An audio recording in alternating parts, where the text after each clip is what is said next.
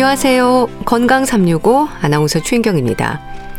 내가 내 마음대로 안 되는 경우, 나 자신의 의지로 멈출 수 없는 상태, 중독의 위험에 대한 지적입니다.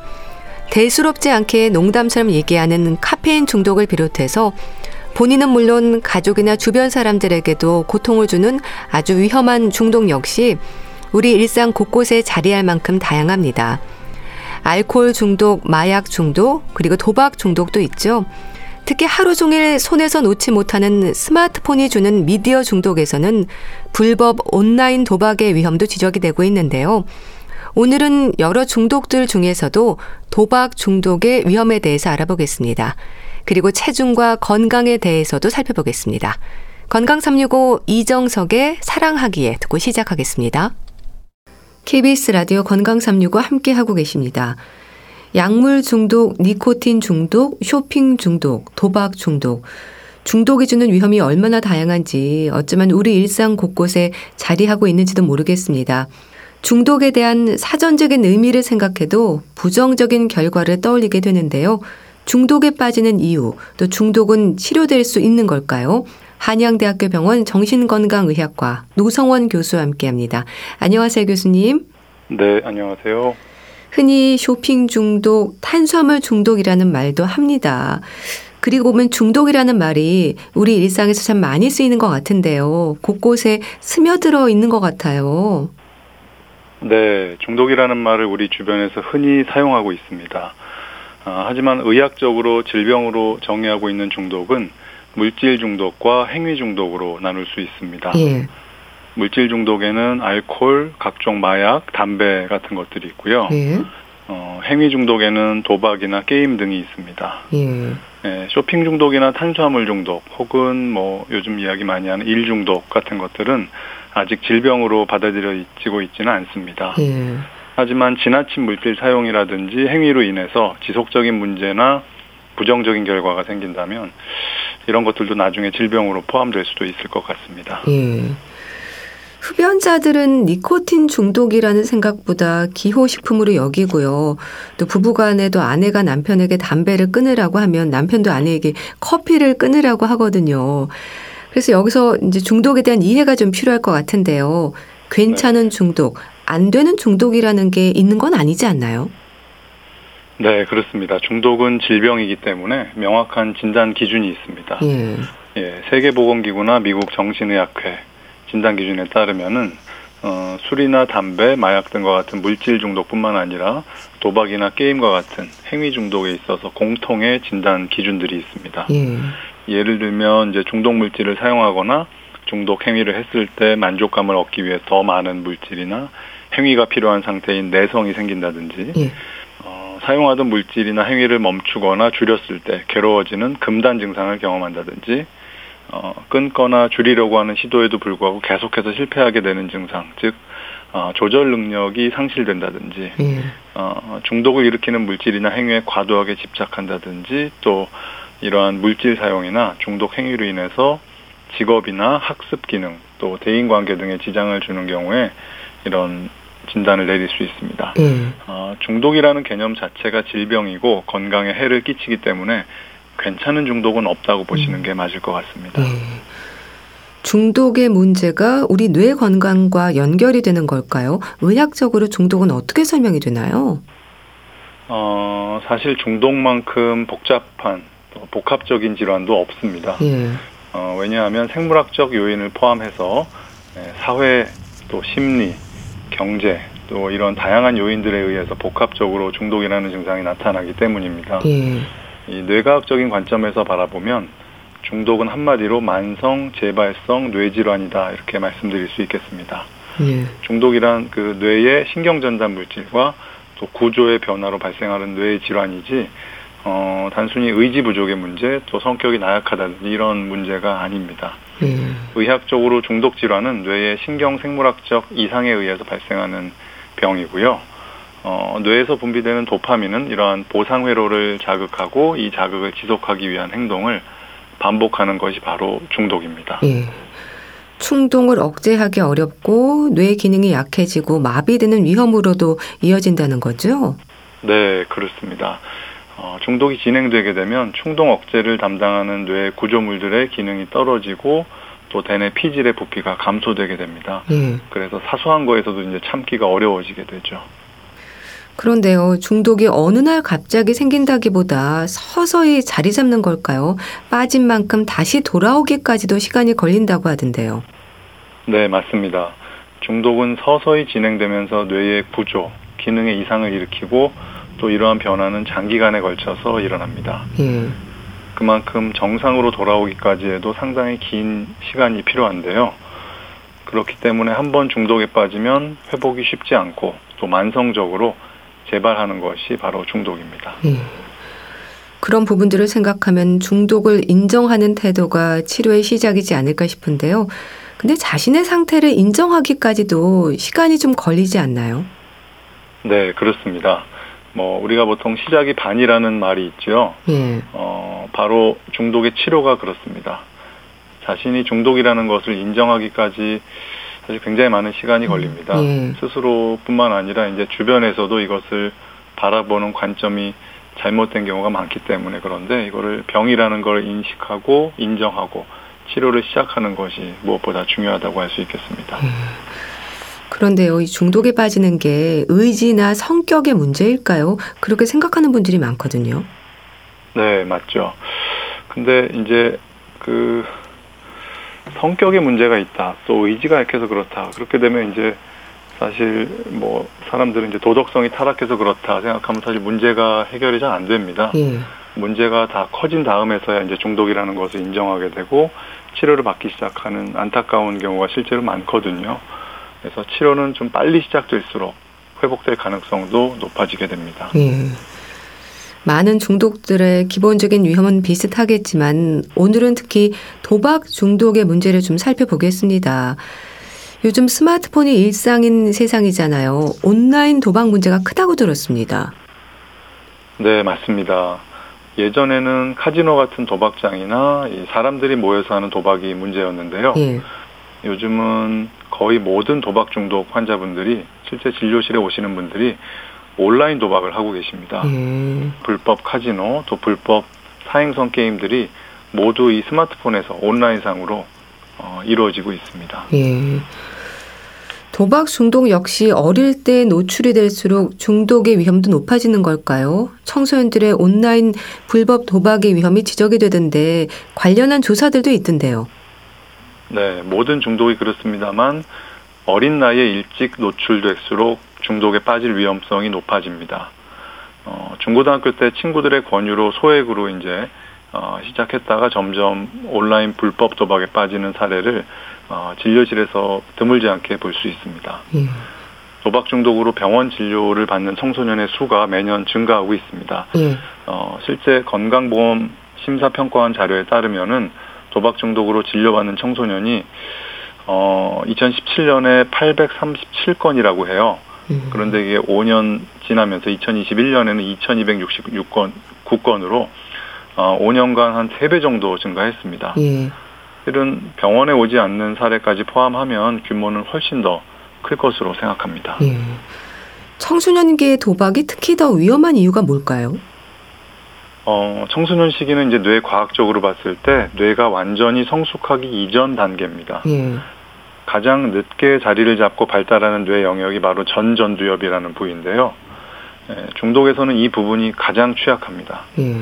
아직 전전두엽이 발달하지 않은 청소년의 뇌가 중독성 물질이라든지 도박과 같은 행위 중독에 노출이 되면 더 쉽게 흔들리고 더 충동적인 어른으로 성장할 가능성이 큽니다. 예. 그래서 부모의 좀 적극적인 개입도 필요하겠어요. 예, 맞습니다. 근데 이게 쉽지는 않은데요. 네. 가족들 역시도 스트레스가 많습니다. 부모님들 역시 이제 심각한 경제적인 혹은 정서적인 고통을 어, 경험하게 됩니다. 네. 자녀가 이제 도박을 하는 것이 부모의 잘못은 아니기 때문에 부모로서는 이제 과도한 죄책감은 가지지 않는 것이 좋겠다고 생각하고요. 네. 어, 환자를 비난하거나 도박 행동에 집착해서 계속 그거에 대해서 반복적으로 이야기하는 것은 피하는 것이 좋겠고요. 도박 빚을 반복해서 갚아주는 것과 같이 잘못된 대처 행동이 도박 문제를 더 악화시키거든요. 예. 이거를 저는 꼭 부모님들이 명심했으면 좋겠다라고 생각하고 예. 전문적인 상담이나 치료를 받을 수 있도록 빨리 도와주는 것이 부모님들이 개입할 수 있는, 도와줄 수 있는 가장 좋은 방법이라고 생각합니다. 예. 일단 게임과 도박을 구분하는 것도 중요하지 않을까 싶은데 어떨까요? 사실 요즘은 구분하기 쉽지 않은 경우들이 네, 많이 맞아요. 있습니다. 예, 게임에 도박섬을 가미해서 문제가 되는 사례들이 있거든요. 예, 확률형 아이템이 대표적인데요. 어떤 아이템 나올지 모르고 요행을 바라면서 계속 돈을 쓰게 만드는 겁니다. 예. 예, 그러다 보면 자신도 모르게 너무 많이, 많은 돈을 쓰게 되고 또 본전 생각나니까 또 계속 쓰게 되는 음. 악순환이 되거든요. 그래서 게임은 게임으로서 즐거움을 느끼면 되지 예. 돈을 지나치게 많이 쓰게 된다면 예, 주의하는 것이 좋겠습니다. 예. 근데 도박 중독이요. 알코올 중독이나 마약 중독만큼이나 위험하다고 하는 이유가 뭘까요? 술이나 마약처럼 몸에 뭔가 들어가는 것도 아닌데요. 예, 그렇죠. 그게 참 신기한데요. 예. 그 마약이나 알코올, 담배 같은 이제 중독을 일으키는 것들은 화학 구조식이 있는 물질들입니다. 그래서 그게 이제 우리 몸에 들어가서 뇌를 망가뜨리고 이렇게 변화시키는 거 우리가 이해할 수 있는데 예. 도박과 같은 행위도 이제 중독을 일으키고 또 흥미롭게도 이런 물질 중독과 행위 중독은 뇌 과학적으로 연구를 해보면 상당히 비슷한 뇌의 변화를 일으킵니다. 예. 자극의 경로는 사실 다 다르지만 자극과 연결된 보상은 결국 우리 뇌에 있는 보상회로와 연결됩니다. 이 보상회로는 우리가 받는 여러 자극 중에 일부를 보상으로 인식하고 그 자극을 이제 지속적으로 추구하는 행동을 하게 하는 뇌의 영역인데요. 예. 물질 중독과 마찬가지로 도박 중독 환자들도 뇌의 과도한 도파민 분비가 문제가 되는 겁니다. 음, 특히 도박은요. 만족스러운 결과가 나왔을 때 쾌감도 있지만 잃은 돈을 찾기 위해서 자꾸 더 빠지는 게 아닐까 싶은데 어떨까요? 본전만 찾으면 그만하다는 말 많이 하잖아요. 예, 실제 도박 중독 환자분들 진료를 해보면 큰 돈을 벌려고 돈 따려고 도박하는 분들은 안 계세요. 음. 그동안 잃었던 돈 찾겠다. 이제 이 생각으로 계속 빠져나오지 못하고 계시는데 예. 그게 이 도박의 아주 특징적인 부분이라고 생각이 되고요. 잃은 돈 따기 위해서 계속하는 게 이제 도박 중독 환자분들이 보이는 전형적인 행동이고 예. 우리가 이걸 그래서 추적 도박이라고 합니다. 예. 도박 중독의 실제 진단 기준에도 포함되는 증상이고요. 예. 어, 도박으로 잃은 돈을 만회하기 위해서 도박을 반복해서 하는 건데 본전 생각 때문에 빠져나오기가 더 힘들게 됩니다. 예. 근데 다른 사람은 몰라도 자신은 즐기는 것이지 중독은 아니라고 생각하는 분들이 대부분일 것 같은데요. 그럼 자가 진단이랄까요? 나의 도박 중독 위험을 점검할 수 있는 문진표 같은 것도 있습니까? 네, 몇 가지 있습니다. 어, 그중에서 가장 간단한 선별 검사를 소개해 드릴게요. 예. 네, 세 가지 질문을 제가 드릴 건데 예, 아니요로 답을 하시면 되는 거고요. 지난 십이 개월 동안을 기준으로 해서 답을 하시면 됩니다. 예. 첫째, 도박을 그만두거나 줄이려고 노력할 때 초조하거나 짜증나거나 불안한 적이 있습니까? 예, 그게 첫 번째 질문이고요. 예. 두 번째는 자신이 도박을 얼마나 많이 하는지 가족이나 친구가 모르게 하려고 한 적이 있습니까? 예, 여기에 대해서도 예, 아니요. 마지막 세 번째 질문은 도박의 결과로 인해서 예. 가족이나 친구 혹은 이런 사회 지원 시스템, 복지 시스템으로부터 생활비 도움을 받을 정도로 경제적 어려움이 있었습니까? 예. 예, 이 세 가지 중에 하나라도 예라고 답을 했다면 도박 문제 위험성이 굉장히 높다는 겁니다. 음. 전문가를 빨리 찾아가서 상담을 받을 것을 권하게 됩니다. 예. 저는 일단 아닌데 좀 잘 생각해 보시기 바랍니다. 예, 예, 예.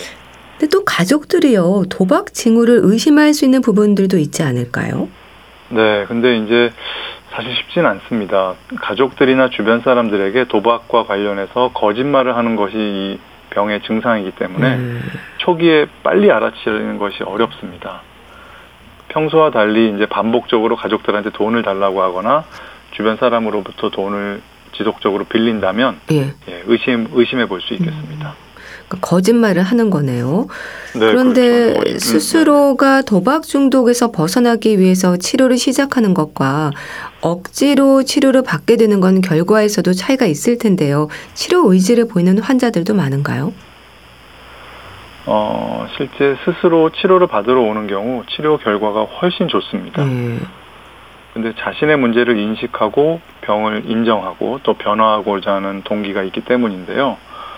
하지만 스스로 오는 경우보다는 가족의 권유나 법적인 문제가 발생되고 나서야 어쩔 수 없이 치료를 시작하는 경우가 훨씬 더 많습니다. 예.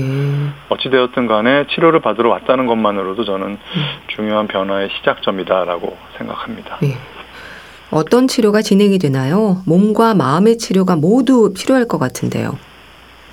네, 크게 약물 치료와 정신사회적 치료가 있습니다. 예. 예, 약물 치료로는 이제 여러 가지 약들이 있는데 이제 오피오이드 기량제라는 계열의 약도 있고 세로토닌 재흡수 억제제라는 어, 항우울제도 있고요. 또 기분 안정제가 이제 충동을 조절하는 데 도움이 되거든요. 음. 이러한 것들이 이제 좀 도박 충동이나 재발을 좀 줄인다라는 연구 결과들이 있고 음. 실제 진료실 현장에서 임상에서 사용하고 있습니다. 음. 또 정신사회적 치료로는 이제 동기 강화 치료나 어, 인지 왜곡을 교정시켜주는 인지행동 치료 등이 효과적입니다. 예, 기존 연구들을 봐도 약물 치료를 유지한 환자들이 치료 결과들이 좋았고 인지행동 치료를 같이 받은 분들의 경과는 더욱 좋았습니다. 예. 다시 말해서 약물 치료와 인지행동 모두 효과적이고 둘을 같이 받는 경우가 치료 효과가 가장 좋았습니다. 그리고 한 가지 더 중요한 치료가 있는데요. 예. 단도박 모임이라는 자조 집단입니다. 음. 환자들이 자발적으로 모이는 건데 재발 방지와 재활에 굉장히 중요한 역할을 하고 있어서 어, 진료받으러 오신 분들한테 저는 단도박 모임에 참여하시라고 네. 추천을 하고 있습니다. 그런데 네. 도박 중독에 빠진 사람이 도박과 관련한 문제만 있는 게 아니라 충동 조절 장애라든지 우울증도 그런 위험이 동반된 경우도 많지 않습니까? 중독이 단편적인 게 아니라 복합적일 것 같은데 처방이 되는 약물도 많은가요? 네, 우울증이나 충동 조절 장애, 그리고 이제 우리가 에이디에이치디라고 부르는 주의력 결핍 과잉 행동 장애를 가지고 계신 분들은 어, 도박 문제가 해결이 잘 안 되거나 더 심해지는 경우가 있거든요. 예. 이런 분들은 이제 해당 질환의 약물 치료를 함께 받으면 예, 경과가 더 좋아집니다. 예. 또 도박 중독에 빠질 수 있는 기회가 너무 쉬운 것도 문제이지 않나 싶은데요. 치료를 받았다고 해도 언제든 다시 빠질 수 있는 만성질환으로 생각해야 한다고 들었습니다. 네, 맞습니다. 어, 요즘은 대부분의 도박을 온라인으로 접하고 또 언제 어디서나 스마트폰을 이용해서 어, 접근할 수 있기 때문에 이 접근성이 매우 높습니다. 네. 이 도박 중독은 접근성이 쉬울수록 중독에 빠질 가능성이 높아지거든요. 그래서 중독은 만성 재발성 뇌 질환이기 때문에 예. 회복된 이후에도 언제든지 재발할 가능성이 높습니다. 그래서 완치라는 개념보다는 항상 경계하고 관리해야 되는 질환입니다. 예. 그럼 일상에서 어떤 노력이 필요한 걸까요? 매일 참아야 하는 건가요? 금연도 성공이 아니라 참는 거라고 하잖아요. 어, 뇌가 한번 도박 중독 같은 중독을 경험하고 나면 평생 잊혀지지 않습니다. 물론 일 년 이상 단도박을 한 경우는 회복 가능성이 높습니다만 음. 어, 그래서 이제 단도박 기간이 길어질수록 갈망이나 충동이 줄어들거든요. 그렇기 때문에 오랜 기간 지속적으로 도박을 멀리하는 생활을 유지해야 됩니다. 음. 하지만 언제든지 재발할 수 있다는 점을 꼭 명심하셔야 됩니다. 음. 도박 중독에 빠져있는 분들도 괴로울 것 같은데요. 꼭 하고 싶은 말씀이 있지 않을까요? 어, 무엇보다 솔직하게 주변 사람들한테 털어놓고 도움을 구하는 것이 중요합니다. 예. 예, 혼자 고민하지 마시고 최대한 빨리 가까운 도박 중독 상담센터라든지 정신의료기관을 찾아서 전문가와 상담하시기를 권유드립니다. 혼자 해결하려고 하다가 문제가 더 커지는 경우가 굉장히 많거든요. 또 그리고 이제 치료의 과정은 이제 단거리 달리기가 아니라 예. 우리가 마라톤이라고 말합니다. 지치지 않게 긴 호흡으로 예, 발걸음을 떼어내시길 바랍니다. 예. 중독 치료는 마라톤이다. 공감되는 부분이 많습니다. 특히 주변이 모두 불행할 수 있잖아요. 치료 의지와 관련해서도 시작할 수 있는 용기를 주시면 좋지 않을까 싶습니다. 네, 음, 중독이라는 병은 이제 만성, 만성적인 질환이면서 이제 재발이 굉장히 흔한 질병이거든요. 예. 그래서 중독에서 벗어난 줄 알았는데 어느새 다시 재발하는 경우가 아주 흔합니다. 한순간의 방심으로 그동안의 공든탑이 무너져버린 느낌을 받으실 수가 있거든요. 이때가 중요한데 이때 환자와 가족 또 치료자가 실망하고 지칠 수 있습니다. 예. 하지만 한두 번 실수했을 때 이것을 실패라고 생각해서 좌절하고 포기하는 것보다는 왜 실수했는지 이유를 찾아보고 또 그러한 상황을 다시 반복하지 않기 위해서 노력을 한다면 회복될 가능성이 높아집니다. 음. 그래서 저는 이제 실수나 재발 또한 회복을 위한 과정이라고 생각하고 있고, 또 반복되는 재발을 통해서 오히려 환자와 가족 모두 성장한다고 생각합니다. 그래서 중독 치료의 과정을 아까 말씀드린 대로 단거리 달리기가 아니라 마라톤이라고 생각해야 되고, 때론 힘들고 지쳐서 넘어질 수도 있고 또 멈출 수도 있지만 포기하지 않고 다시 뛴다면 기회가 있고 회복될 수 있는 희망이 있다고 봅니다. 예. 교수님 계신 곳에도 도박 중독과 같은 중독 치료를 위한 센터가 있지 않나요? 대학 병원뿐 아니라 도움을 좀 받을 수 있는 곳도 알려주시죠. 네, 많은 정신건강의학과 병의원에서 치료적인 도움을 받으실 수 있습니다. 예. 또 그리고 어, 정부에서 설립한 한국도박문제예방치유원이라는 기관이 있거든요. 그 기관 산하에 여러 지역 센터들이 있고요. 또 그와 연계된 이제 민간 상담 센터들도 있습니다. 예. 음, 또 단도박 모임도 전국적으로 지역 모임이 활성화되어 있습니다. 가까운 곳에서 꼭 도움을 받으시길 바랍니다. 네, 말씀 잘 들었습니다. 한양대학교 병원 정신건강의학과 노성원 교수와 함께했는데요. 말씀 감사합니다. 네, 고맙습니다. 케이비에스 라디오 건강 삼육오와 함께하고 계신데요. 권성희의 허상 듣고 다시 오겠습니다.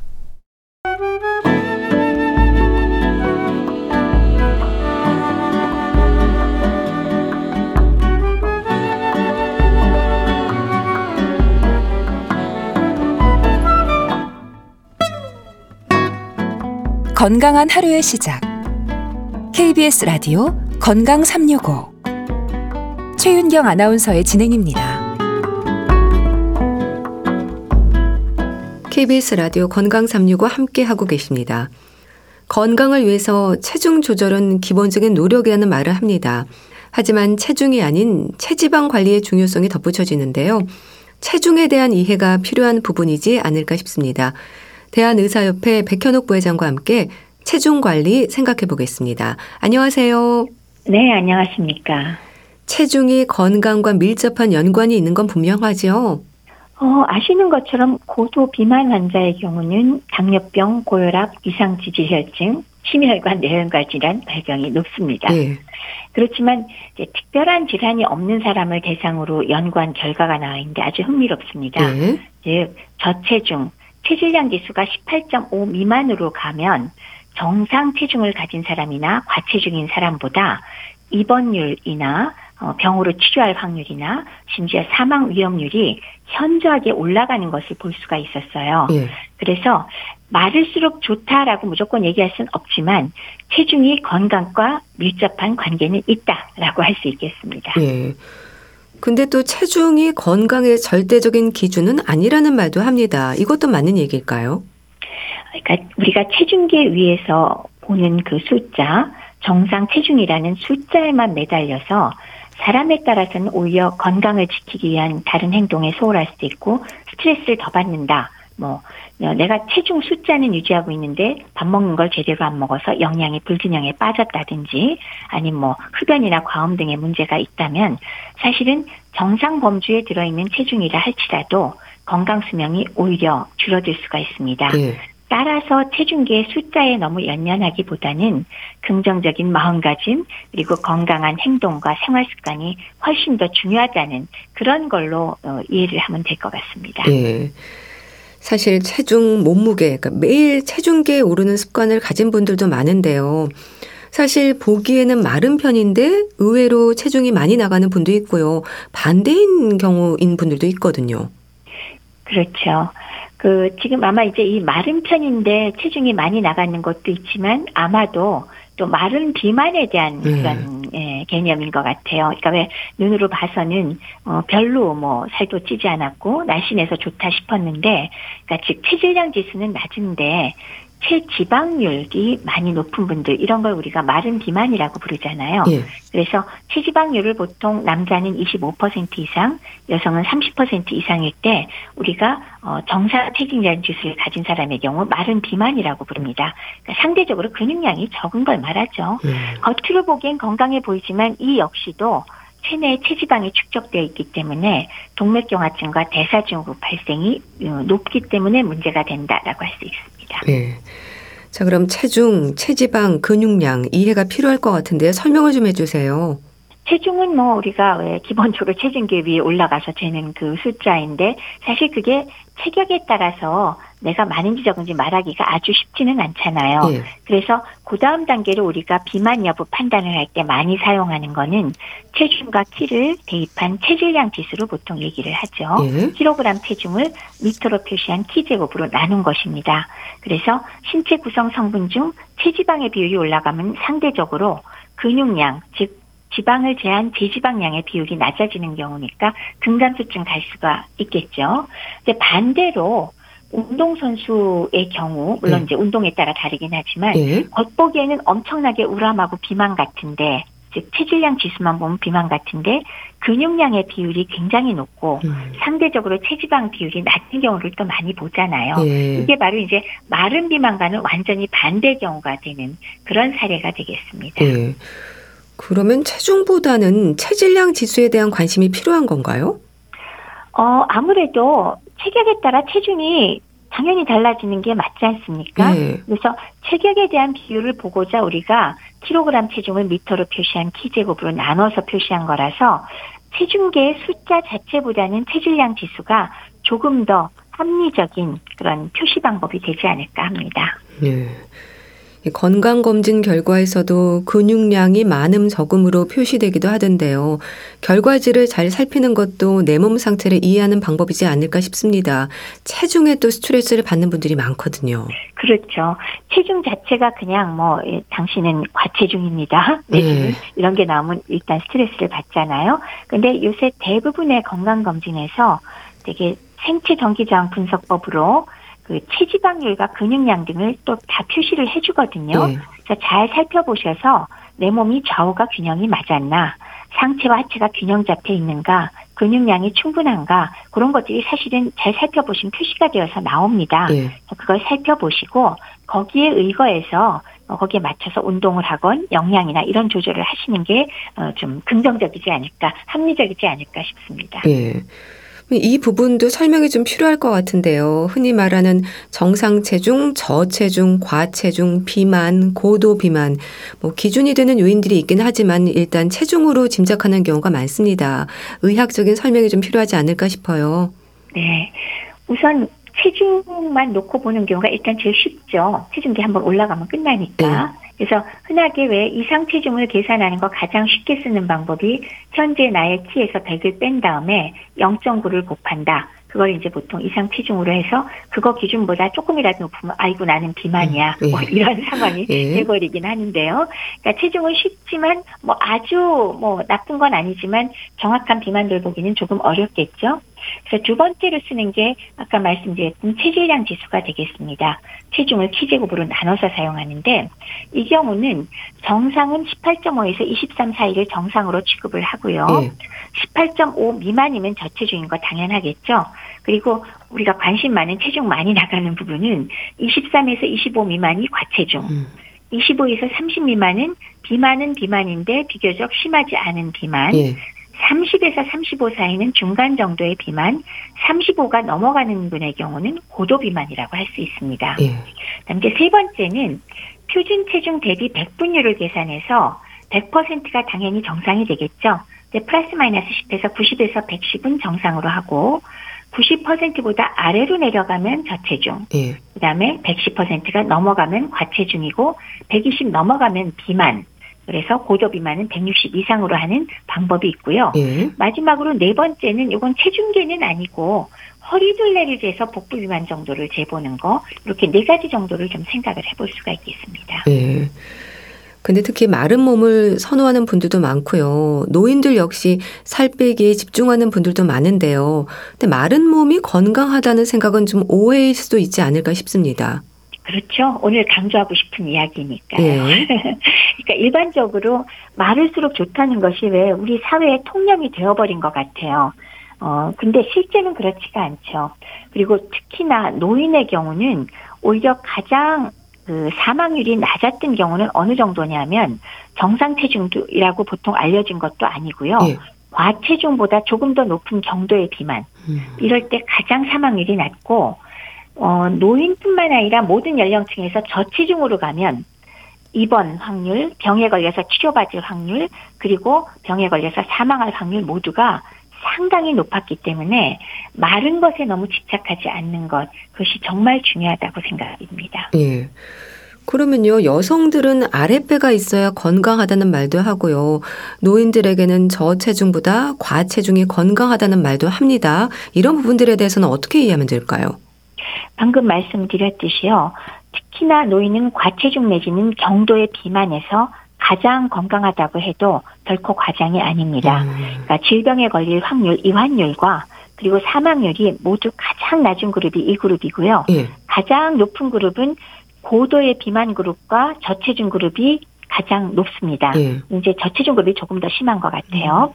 음. 이제 좀 전에 왜 여성의 경우 아랫배가 있어야 건강하다는 뜻은 폐경기 이전의 여성의 경우는 보통 복부 비만이 오더라도 대개는 윗배가 아니라 아랫배가 나올 때가 많은데 그 뜻은 뭐냐 하면 예. 내장 지방보다는 피하 지방형이라는 뜻입니다. 음. 그래서 피하 지방이 조금 끼어있는 약간의 과체중이 그런대로 건강에 괜찮다라는 예. 의미로 아랫배가 있어야 건강하다는 말이 아마 거기서 나온 게 아닌가 싶습니다. 예. 그러나 폐경 이후의 여성의 경우는 남성과 마찬가지로 상복부가 좀 볼록 나오는 쪽으로 가는 경향이 있거든요. 이 경우는 주로 내장 지방형 복부 비만이기 때문에 이 경우는 건강의 위험도가 상당히 올라가게 됩니다. 음. 그런데 이 저체중이 주는 건강상의 위험에 대해서는 많은 분들이 잘 모르지 않나요? 사실 매체를 봐도 그렇고 마른 것이 가장 아름답고 마르면 건강하다는 우리 사회적 통념이 자리를 잡아서 그런 거 아닌가 싶습니다. 음. 그리고 방송이나 이런 데서도 살 빼기 프로그램이 가장 인기가 많은 것 맞아요. 같고요. 그다음에 마르지 않고 조금이라도 살이 붙으면 어, 나 게을렀어 뭐 이런 이미지. 그다음에 아, 나는 예쁘지 않아 조금이라도 살이 붙으면 그런 이미지를 오히려 더 강하게 강조를 하는 경향이 있잖아요. 예. 그래서 한 번 더 이 자리에서 강조를 드리면 저체중이 질환에 걸릴 확률도 높고 또 입원 치료할 확률도 높고 사망 위험률도 높으니까 오래오래 건강하게 싱싱하게 살려면 숫자상에 살을 빼는데 너무 집착하지 않으시는 것이 바람직하겠습니다. 예. 골다공증이나 근감소증의 위험이 올 수도 있는 건가요? 그렇죠. 저체중이 되면은 당연히 근육량도 줄고 그래서 체지방률은 상대적으로 올라가게 되는 거죠. 예. 그래서 결과적으로 근감소증이 와버리는 거고요. 또 근감소증이 동반되었을 때 골다공증과 골절의 위험도는 그것만으로도 또 일 점 오 배 이상 음. 세 배까지 증가되는 것을 우리가 어, 볼 수가 있거든요. 음. 그런데다가 특히나 조금 왜 체중이 그렇게 많이 나가지 않은 마른 사람인데 비만이란 용어를 아까 제가 썼잖아요. 그런 마른 비만의 주 원인은 오히려 무리한 다이어트로 뭐 소위 요요현상 비슷하게 나올 경우가 가장 흔한 원인이 됩니다. 예. 즉 식사량이 급격하게 줄어들었을 때 기초대사량은 감소하면서 지방보다는 근육 분해가 음. 먼저 예. 일어나는데 그다음에 다시 회복기에 가면은 늘어난 근육량은 늘지 않고 전부 다 체지방 비율이 더 많이 채워지는 이런 걸로 인해서 마른 비만이 올 가능성이 높거든요. 예. 그러면 근육량은 정말 많이 줄어드는 거니까 방금 말씀드렸듯이 근감소증, 거기에 따르는 골다공증의 위험성은 엄청나게 오를 수가 있지요. 그래서 예. 조심하셔야 되겠습니다. 예. 또 저체중인 분들에게는 면역력 저하로 인한 감염병의 위험도 높아진다고 하던데요. 그런가요? 어, 저체중의 경우는 아무래도 우리 몸에서 필요로 하는 영양분이 전체적으로 부족한 상태가 되죠. 음, 그래서 몸을 이루는 구성 성분이 다 영양이 부족한 상태인데 그중에서도 면역세포의 어, 기능성이 떨어지면서 면역기관이 약해지겠죠. 그래서 결핵이라든지 간염 같은 감염성 질환에 걸리기가 매우 쉬워집니다. 네. 실제로 질병관리본부 발표 결과에 따르면은 저체중자의 폐결핵 발생 위험이 정상 체중자의 무려 이 점 사 배, 음. 굉장히 높죠. 그렇게 실제로 어, 걸린다고 하니까 뭐 이것도 안 좋은 것 중에 하나가 되겠죠. 예. 치매 위험에 있어서도 저체중이 위험 요인이라는 말은 어떨까요? 연관이 있을까요? 네, 치매 위험도를 높입니다. 아, 그렇군요. 왜 그러냐? 영양분이 적어서 뇌가 정상적으로 활동하는 데 필요한 영양소, 비타민 디라든지 이 같은 게 부족할 확률도 높고요. 또 하나는 지방세포에서 우리 렙틴이라는 호르몬이 분비가 되는데요. 네. 이 렙틴 호르몬이 신경세포를 보호하는 역할을 하고 있습니다. 아. 근데 이제 지방세포 자체가 지금 넉넉하지가 않으니까 렙틴 호르몬 분비량도 줄거든요. 그것 때문에 인지 기능이 저하되는 것과 영향이 있다고 하는데요. 네. 실제로 영국에서 나온 보고를 보니까 체질량 지수가 이십 미만인 사람과 정상을 비교를 했어요. 그랬더니 이 마른 쪽이 치매 발병 위험이 무려 삼십사 퍼센트가 높았다고 하니까 어마어마하게 인지 기능이 떨어지는 것과 관계가 있습니다. 네. 또 암 환자들에게도 저체중인 환자의 사망률이 높아진다는 건 근거가 있는 얘기일까요? 아, 네, 그렇습니다. 음. 암에 걸렸을 때에도 사망률이 올라가는데요.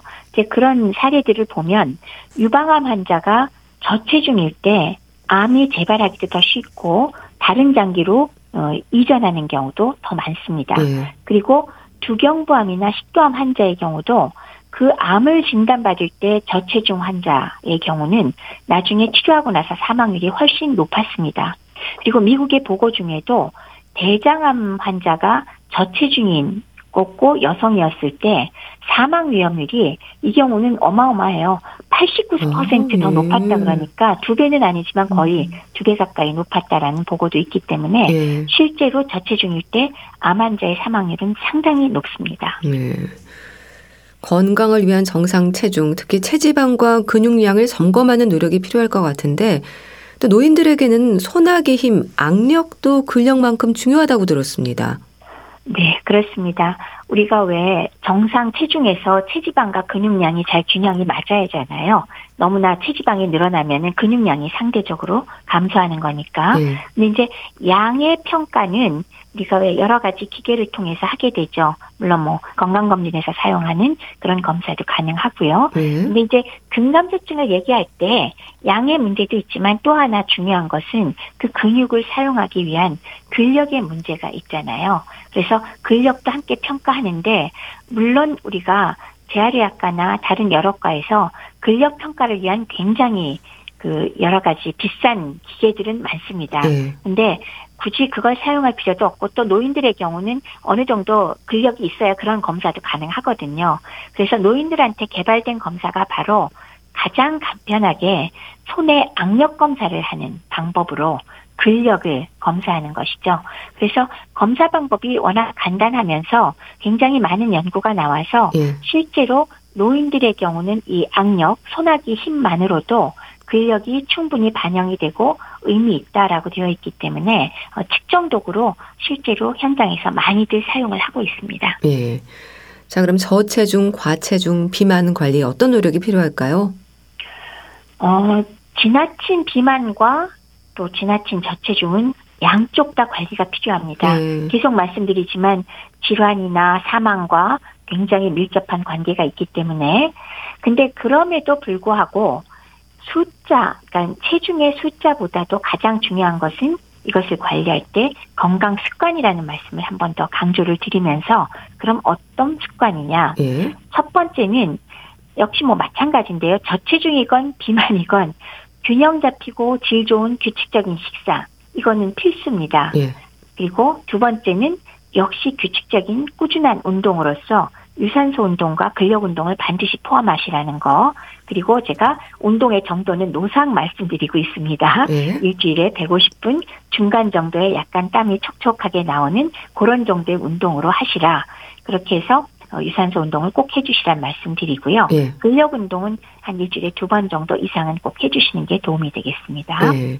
그 다음에 당연한 얘기지만 담배 태시는 분들은 당장 끊으십시오. 음. 담배는 백해 무익하니까 피지 마십시오. 예. 그리고 음주의 경우도 저는 원칙상 금주라고 말씀을 드립니다. 원칙상 안 잡수는 게 좋고요.